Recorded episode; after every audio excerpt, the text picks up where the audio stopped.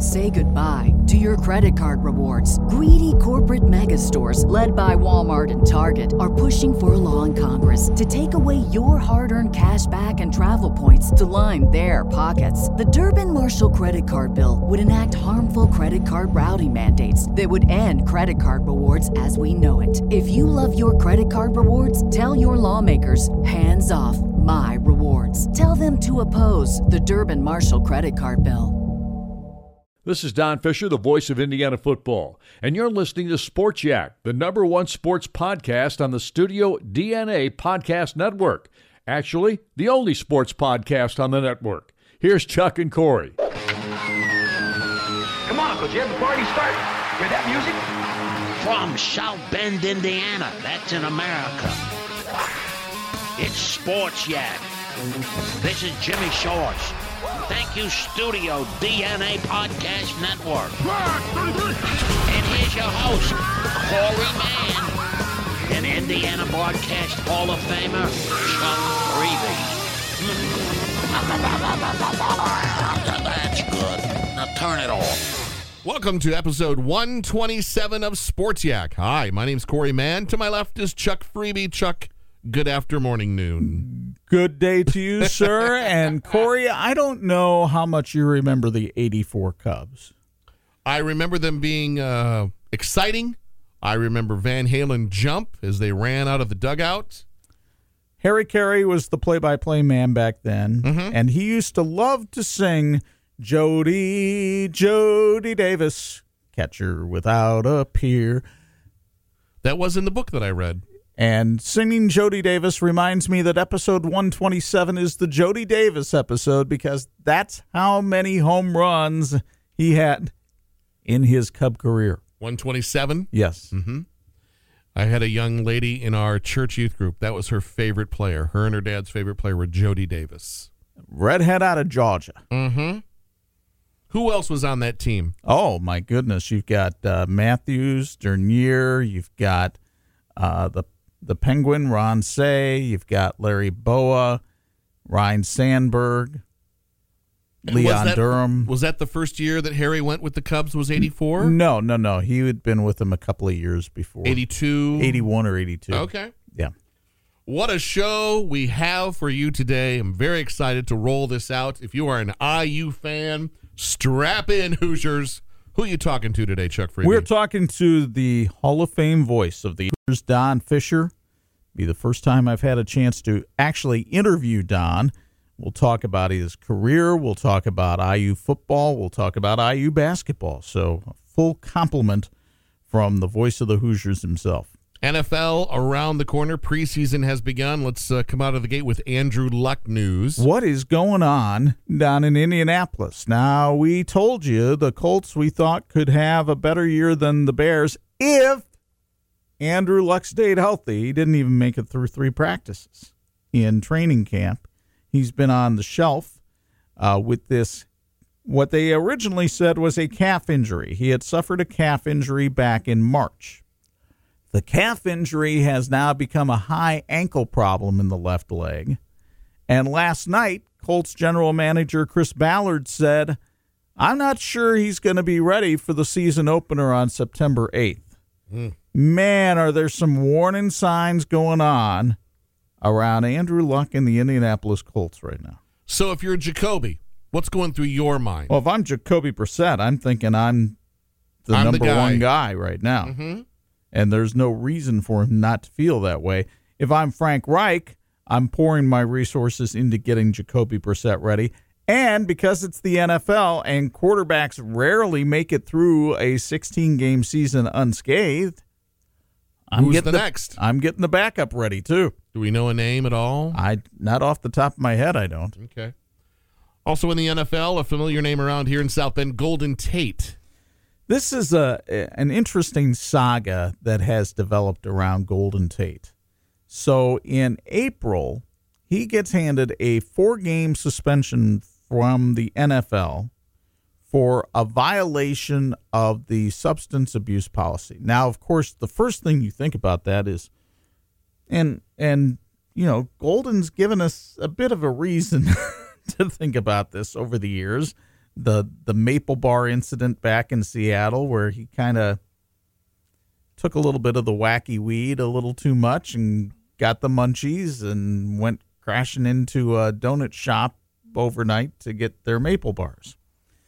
So, but that was many many years ago, and allegedly he has tamed down. And this incident had nothing to do with marijuana or any hard narcotics.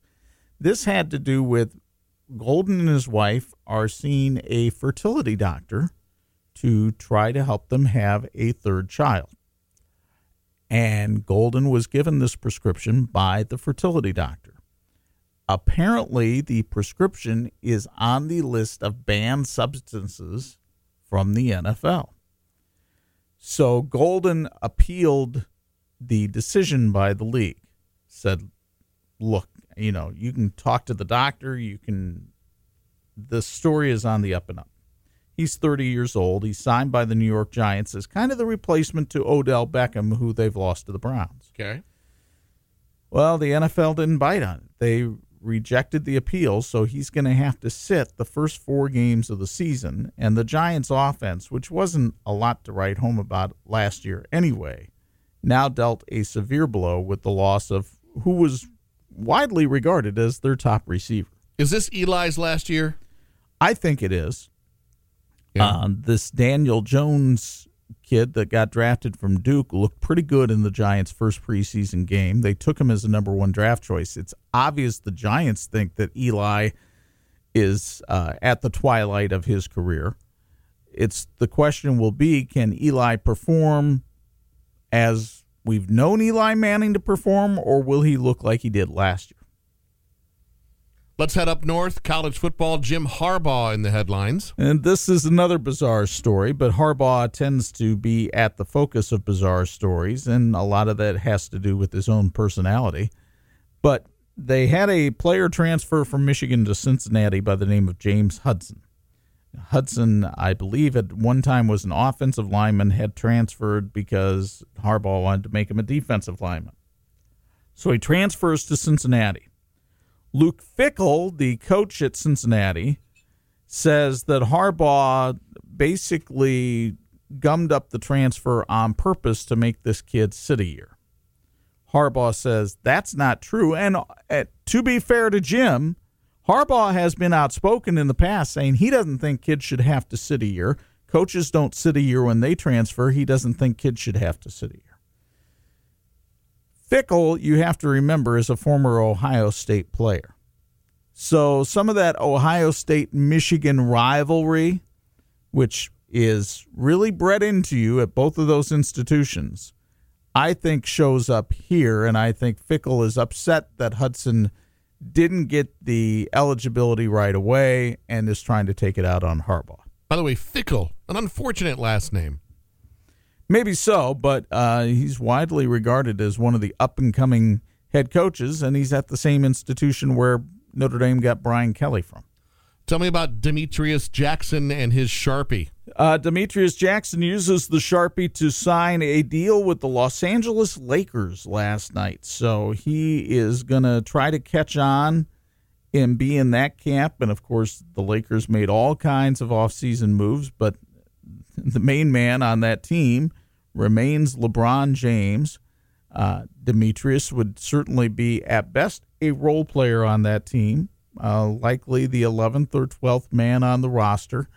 He had a taste of the NBA last year playing for Philadelphia and actually had a game in double figures for the Sixers, averaged about four points a game in limited action. He has played well in the NBA G League. He seems to be right on that borderline, Corey, between sticking in the NBA and bouncing back and forth between the NBA and the G League. Obviously, we wish him well. He just made a, a huge donation to his old high school, Marian High School, and they've redone the gym and they've renamed it Demetrius Jackson Floor. So, good luck to DJ. I, I hope he's able to stick with the Lakers. One thing is for sure if he does stick, he'd better bring his safety belt because that's going to be a roller coaster to watch this year. Uh, real quick, the G League, uh, is that in America? Yes, the G League is basically the NBA's minor league that is played here in America. Okay. Now, obviously, if you are a professional basketball player, for instance, Nick Moore from Warsaw, he's over playing in Europe right now, uh, either France or Italy. I can't remember which one, but he's playing in Europe. He's done that for about three or four years now, making a good living for himself, doing very well. There's professional basketball leagues all over the world. Some guys play in the Middle East, some guys play in, in Asia, some guys play in Europe. Obviously, the creme de la creme still play here in the NBA in the United States. So that's the goal for all of these guys, and that's the goal for DJ. Rainy night in Philadelphia. Cubs blow a lead. Ugh. Well, they never had the lead, but they blow a great outing from Jose Quintana. I mean, he was masterful last night. He struck out 14. His curveball just had the Philly hitters baffled. But again, it's the Cub offense. I mean, everybody wants to point the bullpen. Okay, the bullpen gave up a couple runs. Score some runs. They only had two last night. They lose to the Phillies 4 2. The road woes continue. They're 2 and 3 on this road trip. St. Louis has become hot again since they got off their West Coast swing. And the Cardinals are back to within a game of the Cubs in what promises to be a down to the wire NL Central race. White Sox. White Sox split a doubleheader last night with Houston. the first pitch of game one, Corey, Dylan Cease throws a pitch to George Springer. Now, I saw George Springer play at UConn. He came in here to Notre Dame and just decimated the Irish every time he came in. There was no doubt in your mind. You watch George Springer play in college, he's going to be a star at the major league level. Mm-hmm. Guess what? He's a star at the major league level. He hits the first pitch from Dylan Cease last night, almost up to the north side of Chicago. It went 467 feet. And Houston beats the White Sox in game one, 6 2. But just to show you cannot predict baseball, Ivan Nova comes in last night for the White Sox in game two and pitches a complete game against a very potent Astros lineup and beats them four to one. So the White Sox get the split of the doubleheader. Now, look, earlier in the year we thought Ricky Renteria's team was going to flirt with 500. They don't do that, and they still don't score enough. They're offensively putrid, but at least they got a decent pitching performance last night, which is more than the Tigers can say. They continue to be the worst team in baseball.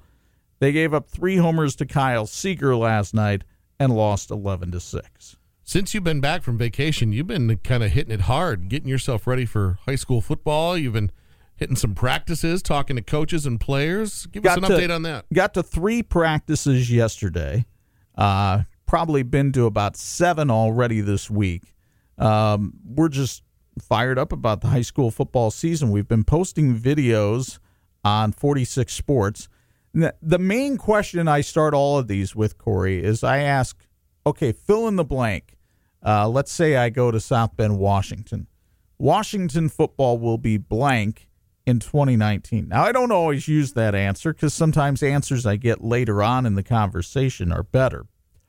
But uh, scroll down on that 46 Sports Facebook page and let's uh, keep going. Let's see if we keep going. Find, keep going. Find the Washington football coach. Todd Stamich is the new boss of the Washington Panthers. And I had an interesting conversation with him on Monday night uh, before the Panthers hit the practice field about what his expectations are as he takes over one of the South Bend City programs that has been struggling in recent years. What's the measuring stick for success? It is a successful year if we do what? I, I think if, if we just if we increase our effort level to the point that that's what I want the opposing team, the officials, uh, media people to say about our team is that the Washington Panthers don't quit and they give effort all the time and they're good sports. That's that's number one. If we do all the little things, the big things will take care of themselves. Simple as snapping down in our stance, uh, not committing costly turnovers, having a nice sharp break from the huddle, running off the field, running onto the field. If you do every little thing right, usually the big things like touchdowns, interceptions, sacks, those take care of themselves. So that, that that's how we're going to measure ourselves is, is how much effort we give, and is it is it clear to everybody else, or do we just see that we're giving more effort? That'll be nice, but if everybody else sees it too, that to me is a success. Anthony chimed in on your page. My favorite coach ever. You guys better get used to that pursuit drill and sled. Todd Stamage was a middle school coach. He coached at Jefferson Middle School for about a dozen years. So this is his first crack at a high school team. But I like his philosophy, and I like the fact that he focuses on these little things, expecting them to blossom into big things. The Panthers were close in a lot of games last year, and they have 22 seniors back. He could get that team to 500 or above, which, quite frankly, for a South Bend City school these days, is kind of the watermark that you judge by. Now, Another South Bend City school is South Bend Clay, and they have a 29 game losing streak right now. So Garrett Fields has his work cut out for him. The numbers are down. He's only got about 30 to 35 kids on the roster. And, you know, one of the things I asked him is how do you get this team over the top? What are your expectations for this season? I'm a senior heavy this year. Last year we were young, very young. I only, I think I graduated eight seniors last year, and a couple of them didn't really contribute a lot. So this year we got a lot more seniors, and hopefully they're a little bit more hungry. So hopefully we can pull out some wins this year. They're eager to get that first win. It'd be a huge uh, lift for this program too. You know, hopefully it be get the kids more interested in coming out to play football. Um, last year at 55 players, we're kind of struggling this year with numbers. Hopefully, when school starts, we'll get more players out, and just getting that first win will build that momentum and hopefully get kids interested in playing this game of football. My goodness, great speaking voice. Oh, terrific voice. And I have mad respect for those kids who have stuck with it at sure. Clay. They play Hammond in week three of the season. If they're going to get the win, that's the time to do it because Hammond went 0 9 last year as well. They start off with a couple of rough games. They've got Marian and New Prairie back to back in the NIC. Hopefully, when they step out of conference and take on Hammond, they meet up with a team. They had Hammond on the ropes last year at Hammond, Corey, and then a thunderstorm came in and canceled the game, and they couldn't get it rescheduled. Hopefully, that'll be the time that they can break this losing streak and finally fly the W over Clay. So you go from the two South Bend City schools to South Bend's parochial school, St. Joe. They lose their quarterback, Ashton Ruskowski. He's gone to Valparaiso now. But I'll tell you what, Brian Witten, not only does he have a nifty beard this year, he's got some nifty players as well, and he's very excited about the prospects for the Indians. St. Joseph football will be exciting in 2019. Why? We've got some playmakers with Asante and John Underly, and everybody knows about John Driscoll. We've got some exciting players uh, on offense. Kinsel Kelly's going to have a great season here on defense as well. So I think that we're going to be exciting for the 2019 season. Uh, the leadership comes from, I mean, there's not a lot of us. There's only about 10 seniors that started on the freshman football team, and all 10 of us, I mean, we just we got we got the chemistry. We lead each other. We're always positive. We try to make each other better with every rep. So uh, the competition that we're getting here is uh, making everyone better here. Can I say this too about that field? I've driven past it three times for our downtown concert series. We went to a handful of uh, Cubs games, and I always take that road.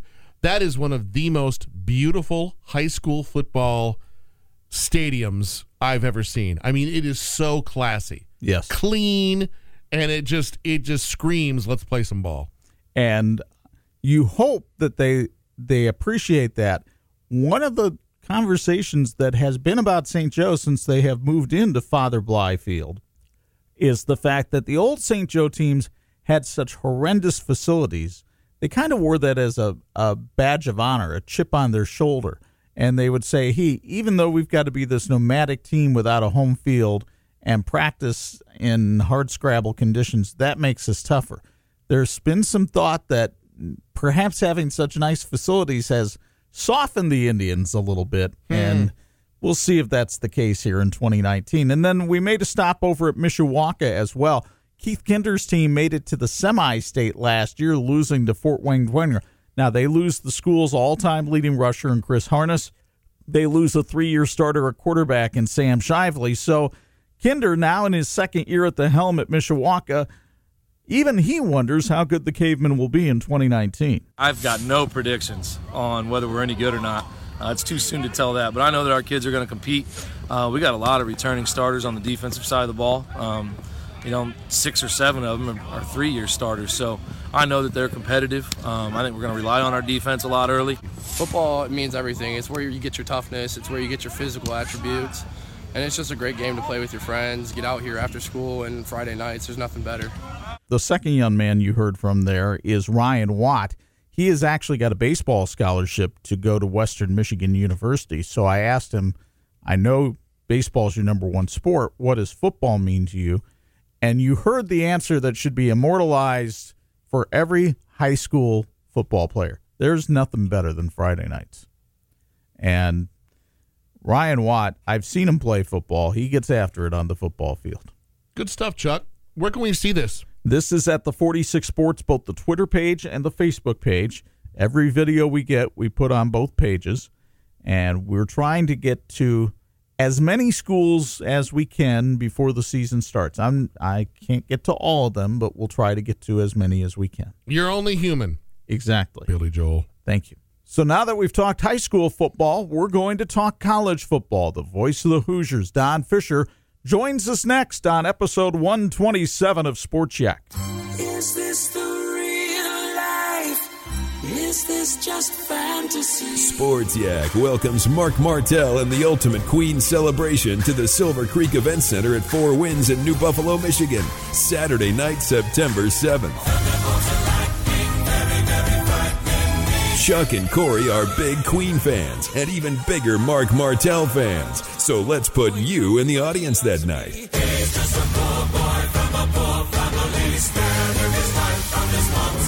Win two tickets to the show. Simply drop us an email at the Sports Yak with two Ks at gmail.com. In the subject line, put Queen. Enter as often as you'd like. No purchase necessary. Winner announced Friday, August 30th. Mark Martell's vocals will blow your mind. And all your favorite Queen songs performed to perfection. Activate your name today with an email to the Sports Yak. Sports Yak with two Ks at gmail.com.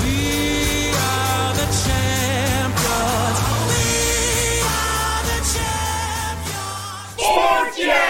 He's the radio voice of Indiana football and basketball. He's been named Indiana Sportscaster of the Year 26 times by two different organizations. The Indiana Sports Writers and Sportscasters Association inducted him into the ISSA Hall of Fame in 2004. He's broadcast over 1,600 Indiana University games that include eight bowl games, four NCAA basketball championship games, and two NIT championship games. Now, in his 41st year of IU broadcasting, an exclusive chat with Don Fisher.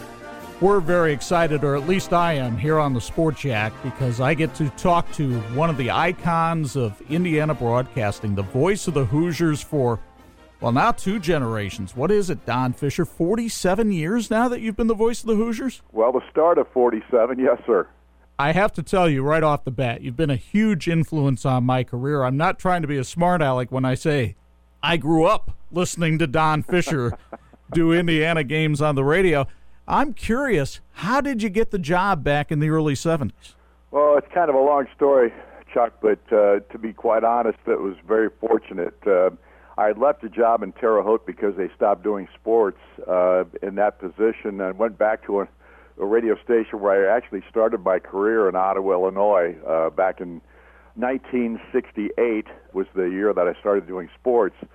And at any rate, I went back to this Ottawa station. I told them I wouldn't be there very long because I was trying to find a different job and and you know looking for something that would open up in the spring and they allowed me to come back there and sell and do sports that kind of thing over the winter months and train a high school youngster that was uh, doing their play by play at that time and so at any rate I went back there and so about six seven months later I started sending out tapes and resumes and all those kinds of things and there were four or five jobs that I had an opportunity to to go to but uh, I wasn't really uh, it wasn't really I wasn't hot to trot on any of them to be quite honest uh, at that point except for one in Eugene Oregon. Well next thing I know uh, I get a call from my old boss in Terre Haute and his name was Harvey Glore and he said what would you think about, or he said, did you hear anything about the job at Indiana? And I said, I don't know what job you're talking about. And he said, well, they're looking for the first exclusive voice of IU Sports to do their radio play-by-play for football and basketball games. And I said,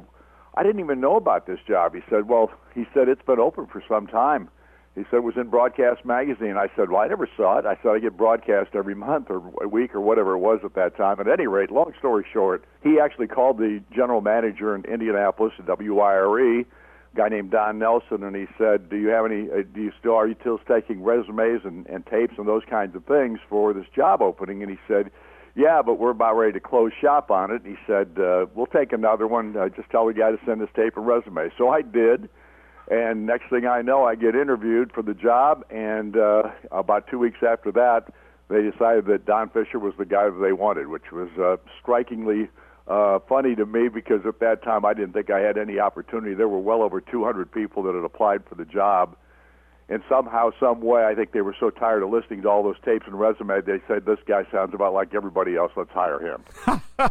I'm not sure you sound just like everybody else. And, and then to get thrown into the tempest that is Bob Knight as your first job, what was that adjustment like? Well, I, I can tell you this 27 years that I spent with Coach Knight prepared me for everything else in broadcasting I could possibly face. I can imagine.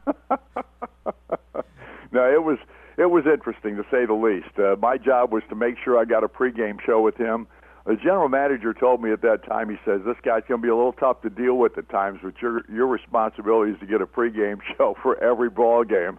I said, well, what does that mean? He says, whatever it takes. well, so, some of those pregame shows were, were out there. Uh, yes, they were. It was not just, well, it was the pregame shows for about 10, 11 years, and then it became the uh, the talk shows as well that we started doing with Coach Knight back in 1981 there's no question. It was it was an interesting time. He was an interesting man. He was tough to deal with at times. He was great to deal with at times. He was the whole spectrum. So uh, obviously, it like I say, it taught me and got me ready for about anything else I could face in the broadcasting business. Fiercely loyal man, though, right? Well, he was very loyal to those who were loyal to him, obviously, and and and there were even times when he wasn't as loyal as you would expect somebody that preached that gospel is like he did. But at the same time, Bob Knight was a great basketball coach. The one thing I will always say, he's one of the greatest basketball coaches in the history of the game, and I respected tremendously what he was able to accomplish. Three national championships that you had the chance to call under Coach Knight, but how much would it mean to you to get a chance to call an IU Rose Bowl at some point? Well, that's kind of why I keep hanging on, Chuck. I honestly have always wanted to get the opportunity to go to Pasadena and do a Rose Bowl game. I guess I could take a, a, a run for a national championship too, whether it was played in the Rose Bowl or the Orange Bowl or wherever, or Fiesta Bowl, whatever the case may be. But uh, honestly, you just want to get to that point where you have an opportunity. If that can come along for you in your career, it, it's special and obviously, I've, I've done the three national championship game. We've been involved in five national championship title ball games, of course, of which a couple they didn't get to, or at least Final Fours that they didn't get to the championship ball game. But it's been so much fun, and uh, even if that doesn't come to fruition at some point in time, uh, I will have said that I've had more than my uh, blessed uh, opportunities to to have a chance to do a lot of great things in the business and and certainly that's still one of the things that I'd like to be able to strike off the list of things that I hope to accomplish. Well, obviously, Tom Allen would love to make progress towards that. One of the things that seemed to hurt Indiana last year on the gridiron was a lack of depth. They appear to have addressed that, but you're the one who goes to practices, not me. Are you seeing that? Well, I see it in a lot of spots. There's no question. I would argue that from a skill position standpoint this year, that Indiana has more depth at those skill spots running back, quarterback, wide receiver. I, I wouldn't say the tight end position at this juncture is deep, deep, but they've got a couple of kids that are really good there. The offensive line is suspect uh, from a depth standpoint, with no question about that. Their front five, I think, will be fine. But if they have any injuries, uh, they're, they can't go very much deeper than six or seven guys right now, based on what I've seen. Now, that doesn't mean that they won't have somebody develop as the year goes on. But I think staying healthy in the offensive line is going to be critical for this team because, again, their skill position people, I think depth wise at all those spots that I mentioned are really, really good. On the defensive side, it's the deepest two, I guess it's the deepest back seven that I can remember at Indiana since the Van Waiters era. If you think, think okay. back to the 1987 88, 89 era uh, of Indiana football. They they really do have a lot of solid, strong corners, and and but they're all young. I mean, most of these guys are young. There are a couple of guys that are up there, long in the tooth, so to speak. But but most of these guys are sophomore, freshmen, sophomores, redshirt freshmen, sophomores, and juniors, and and they're still a young defense, and they've got a chance to really be good at back seven. But the defensive line is a question mark, just like the offensive line is in some respects.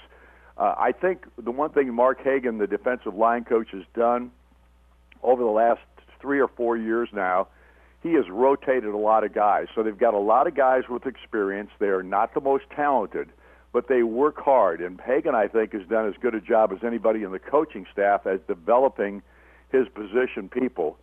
Uh, the biggest question is can they rush quarterbacks? Can they put more pressure on quarterbacks than they have in the past? Because these kids will tackle you, and they're big and strong.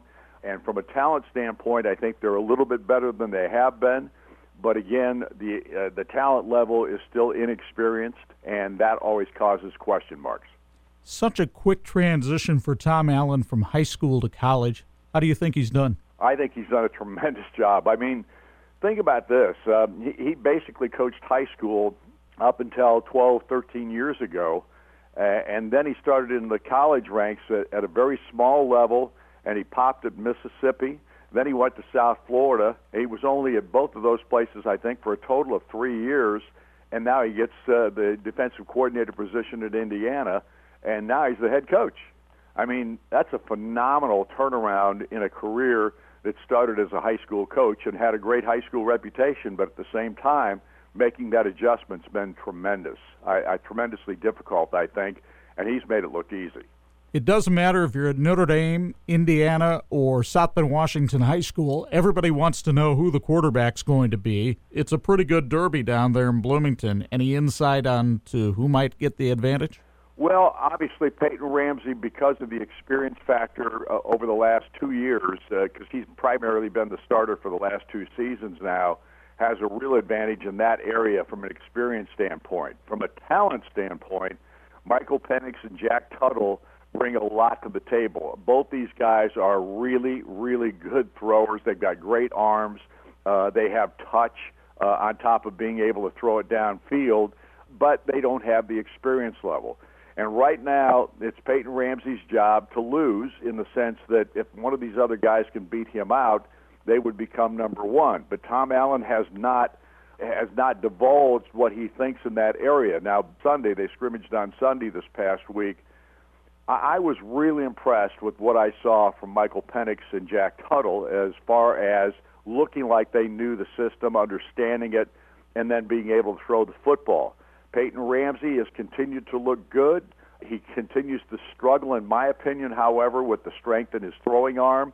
He can make all the throws. They just don't have the zip that the other two guys can put on the ball. And my gut feeling is that one of those other two, and probably Penix being the leader in that context, would be the guy that probably would give Peyton the biggest run for his money at this point. Tuttle just hasn't been in the system as long as Penix has, and of course, as everyone saw last year, what Michael Penix did in the Penn State game before he tore his ACL was pretty spectacular based on the wind that was blowing that day and how he threw the football. Uh, he was very impressive. So, if anybody's going to give Ramsey a run for the money at the number one spot, I think it's Penix nice problem to have. Hey, being at Indiana, we can never get far from basketball. Of course, fans in our area are all about Damezi Anderson. And as you probably learned last year, defense is not always Damezi's best friend. Uh, how is he progressing under Archie Miller? Here's the one thing that I will tell you, and I've heard this more than once now over the last uh, three or four months. Damezi Anderson is a great kid. He is one of those guys that has, I think, in many respects, has become kind of a leader because Damezi is one of those guys that's not afraid to tell you you're not working hard enough or you better be on time or that kind of thing. I love that about the kid. And uh, he, he's done a really good job in, in that area. The, the biggest issue for Damezi, as you point out, has been his defensive play and the fact that he struggled so last year shooting the long shot. Yeah. I mean, it was stunning I mean, he did not hit a three pointer in Big Ten play. Now, obviously, he didn't have as many opportunities once the Big Ten season started, but if he'd have been knocking down shots, he would have been out there because they did not shoot the three ball very well, as everyone knows. So Damezi surprised everybody in the negative sense by not being able to shoot the three as the season went along, uh, and obviously with his defensive liabilities as well, that pretty much kept him on the sidelines a good part of the Big Ten season. So I don't know how he's progressed this summer. I know he is working as hard as anybody on the basketball team. If he has done his job like he is, uh, you know, he's capable of, if he's gone out there and worked his tail off, uh, I think Damezi's going to start making some inroads this year as a player. But obviously, he's got to be able to knock down shots because that's what he was really so gifted at in high school. I know he's a year away, but you're going to love this Trey Galloway kid that you're getting from Culver Academy too. Well, I'm hearing that. Uh, I, I, you know, I have not seen him play yet, but I know that he his reputation is he's a tough kid. He's a big guard. I mean, he's six five and he's strong and physical, athletic the one knock on him, everybody says, is his shooting ability, but I've heard that a lot of that last year was caused by a wrist injury that he had, and that he has really not started to knock down shots. Everything I know about him, he's a coach's kid, as everyone knows, and the one thing you know is a coach's kid usually pretty much understands what's going on out there on the floor, and you want to have a smart, strong, physically tough kid to be out there and leading your basketball team. And I think he's going to bring some really great leadership skills to this program. Well, Don, we are thrilled to have Indiana Sports on 103.1 FM, and we are still thrilled to hear your voice calling those games each and every Saturday during the fall and, and on the various nights during the basketball season. I hope it's still as much fun for you as it is for us to listen trust me when I tell you this, Chuck. I wouldn't be doing it if it wasn't. I've been doing this a long time, and I love doing it. And uh, play-by-play is what I got into this business to do. And pretty much now, that's basically what I have on my table. I, I don't have to do much else besides the play-by-play and the talk shows. So I really got it good, and I'm doing exactly what I want to do. Well, you got to take care of the grandkids. Absolutely. I only got 12 of those. well, Don, thanks for taking some time to be with us today on Sports Yak. Really appreciate your having me and enjoyed it very much, Chuck. Sports Yak! So, what'd you think? I thought uh, listening to it uh, was a great interview. Thank you. I enjoyed your questions. I wanted to ask you post interview what your thoughts were because he's one of your, I don't want to say idols, but someone you looked up to when your broadcasting career began. So, what did you think? Well, first of all, you know, it was nice of him to take the time to talk with us. Uh, secondly, it it's interesting. One of the things I learned researching Don Fisher for this interview is that he and I have this in common. Both of us, our first job was selling something door to door. He sold magazines. I sold China. Uh, he kicked around a little bit more than I did, moving town to town before he got his big break. But I, I found the the beginning story fascinating. He didn't even know about the IU job. Somebody else was looking out for him, said, Hey, you should send your tape and resume. He did. And here we are getting ready to start his 47th season at the mic for the IU Hoosiers. Uh, with the recent death of Max Falkenberg at Kansas, I have to think Don might be the current record holder for longest tenure at the mic for a collegiate institution. I would also say, and I bet you he won't do this, maybe he would, but he seems loyal to Coach Knight. I bet you he's got enough stories to fill a book. Oh, there's no question he could, but I think Don believes that many of those things that happened with Bob happened in confidence. Yes. And he's not going to violate that confidence, which is fine. That's totally acceptable. That's why I didn't want to dwell too much on Bob Knight. I wanted to let people know what was going on with IU now, especially as we get ready for the football season. The Hoosiers open with Ball State on 103.1 FM. Saturday, August 31st. Then, if all goes well, Friday morning, you'll have a conversation with Tim Newton. Tim Newton, the voice of the Purdue Boilermaker football team will join us. Jeff Brohm had a, a very solid season last year at Purdue. Uh, can they build on that? And what's going on with our man Xander Horvath, the former Marian running back, who has always shown some signs of maybe moving into that Purdue rotation? Will this be the year that he has a breakthrough? I would encourage you to send us an email, the sports yak with two Ks at gmail.com. If you're interested in Brickyard tickets, in the subject line, you type Brickyard. Or maybe you're a music fan, Marc Martel and the Ultimate Queen Experience. Pair of tickets for you, possibly, at Four Winds in New Buffalo. I cannot tell you enough, Chuck, how great of a night musically it is. He is on target.